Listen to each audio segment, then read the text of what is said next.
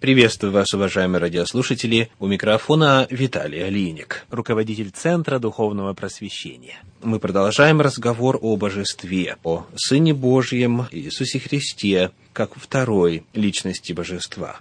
В книге Откровения в первой главе, в стихах с 12 по 18, описывается Иисус Христос уже в своем постсуществовании. И этот термин постсуществование понимается как существование после его миссии на земле, смерти и воскресения. Перед нами картина Иисуса Христа уже в небесном измерении, где у нас есть возможность посмотреть, является ли эта личность Иисуса Христа отдельной от Бога Отца и природа этой личности. Книга Откровений, первая глава, стихи с 12 по 18. «Я обратился, чтобы увидеть, чей голос, говоривший со мною, и, обратившись, увидел семь золотых светильников. И посреди семи светильников, подобного сыну человеческому, облеченного в падир, и по персям опоясанного золотым поясом.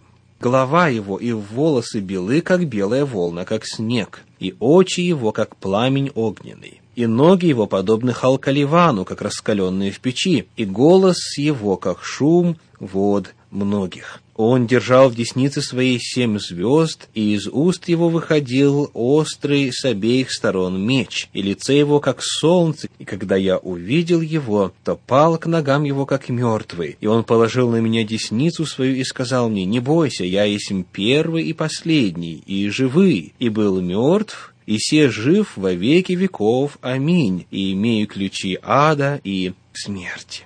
Итак, перед нами описание Сына Человеческого. Сына Человеческого в небесном измерении, в небесном храме, во святилище. Он представлен здесь как первосвященник. Подир – это длинная одежда первосвященников. Что этот образ и эта картина говорит нам о природе Иисуса Христа, его вознесения на небо по окончанию служения, искупления на земле? Во-первых, очень важно отметить, что в контексте первой главы книги Откровения Сын Человеческий и Бог Отец – это разные фигуры. Например, стихи 1, 2, 5, 6 и 9 говорят так – Откровение 1 глава стихи 1 и 2. Откровение Иисуса Христа, которое дал ему Бог, чтобы показать рабам своим, чему надлежит быть вскоре. И он показал, послав он через ангела своего рабу своему Иоанну, который свидетельствовал Слово Божие и свидетельство Иисуса Христа, и что он видел. И так говорится о том, что книга Откровения – это откровение, нисходящее от Бога через Иисуса Христа, через ангела Иоанну, который свидетельствовал Слово Божье и свидетельство Иисуса Христа, и то, что он видел. Перед нами картина нисхождения информации и откровения о будущем Земли, где Бог Отец и Иисус Христос представлены как разные личности – Далее, пятый и шестой стих говорят, «И от Иисуса Христа, который есть свидетель верный, первенец из мертвых и владыка царей земных, Ему, возлюбившему нас и омывшему нас от грехов наших кровью Своею, и соделавшему нас царями и священниками Богу и Отцу Своему, слава и держава во веки веков. Аминь». Этот стих снова показывает, что Иисус Христос и Бог Отец – это разные личности – разные сущности.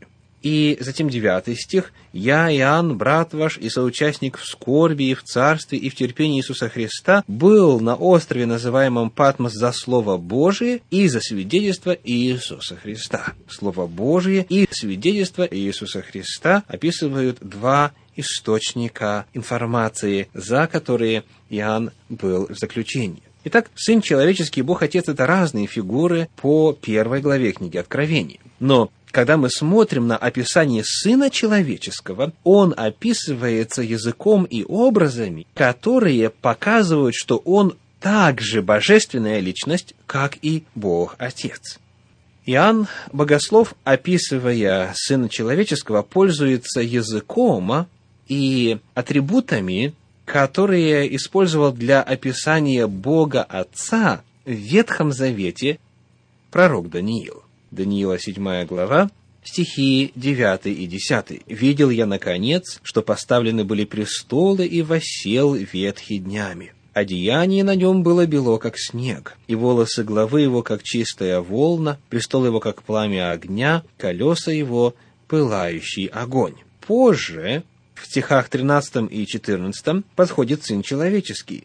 «Видел я в ночных видениях, вот с облаками небесными шел, как бы Сын Человеческий, дошел до ветхого днями и подведен был к нему». Итак, ветхий днями и Сын Человеческий – это две разные фигуры, разные личности. Но самое удивительное – это то, что для описания Сына Человеческого в книге Откровения в первой главе Иоанн Богослов атрибуты и язык, который описывал Бога ветхого днями в Ветхом Завете. То есть сказано, что голова его и волосы белы, как белая волна, как снег. Это в отношении книги Откровения первой главы. То же самое для описания ветхого днями говорил Даниил. Одеяние на нем было бело, как снег, и волосы головы его, как чистая волна. Далее, сравнивая 14 стих первой главы книги Откровения, мы видим, что очи его, как пламень огненный. И здесь перед нами Та же самая картина в 9 стихе 7 главы книги Даниила. То есть, проводя анализ, мы видим, что Иоанн дал очень ясную идею. Сын человеческий таков же по природе, как и ветхий днями явленный в книге Даниила. Но в книге Даниила ветхий днями и сын человеческий – это разные личности, разные фигуры. Итак, он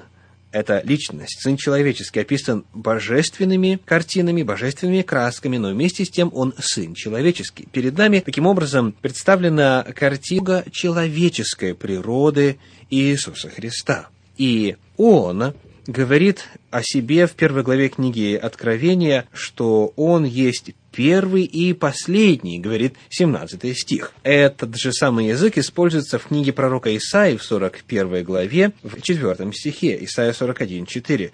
«Делал и совершил это тот, кто от начала вызывает роды.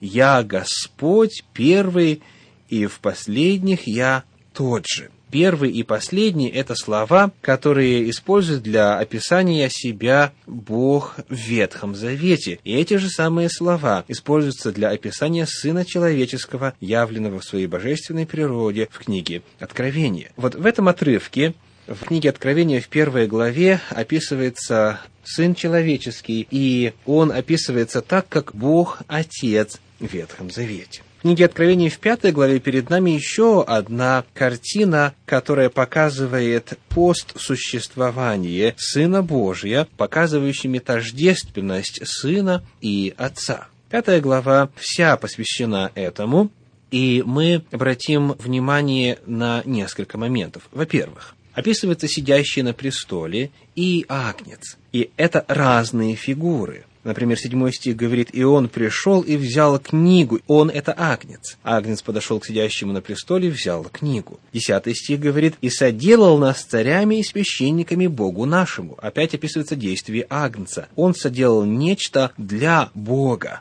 Далее, стих 13 говорит, «И всякое создание, находящееся на небе и на земле, и под землей, и на море, и все, что в них, слышал я говорила сидящему на престоле и Агнцу, державого во веки веков». То есть перед нами, во-первых, вновь, как и в первой главе книги Откровения, Бог Отец и Агнец Иисус Христос – это разные фигуры. Однако Агнец описывается с божественными атрибутами. Восьмой стих сообщает следующее. «И когда он взял книгу, тогда четыре животных и двадцать четыре старца пали пред Агнцем, имея каждый гусли и золотые чаши, полные фимиат молитвы святых». Мы видим, что Агнец принимает поклонение, что перед этим принимал сидящий на престоле в четвертой главе восьмой стих. И десятый стих – Тогда двадцать четыре старца падают перед сидящим на престоле и поклоняются живущему во веки веков. Та же самая картина в пятой главе в 13 стихе показывает, что и сидящий на престоле, и агнец поклонение, потому что всякое создание говорило сидящему на престоле и Агнцу благословение и честь и слава и держава во веки веков. Итак, Библия в Новом Завете, говоря о постсуществовании Иисуса Христа, описывает его как отдельную личность от Отца, но обладающую тем же статусом, той же природой, теми же божественными. С вами был Виталий Алиник. Всего вам доброго. До свидания.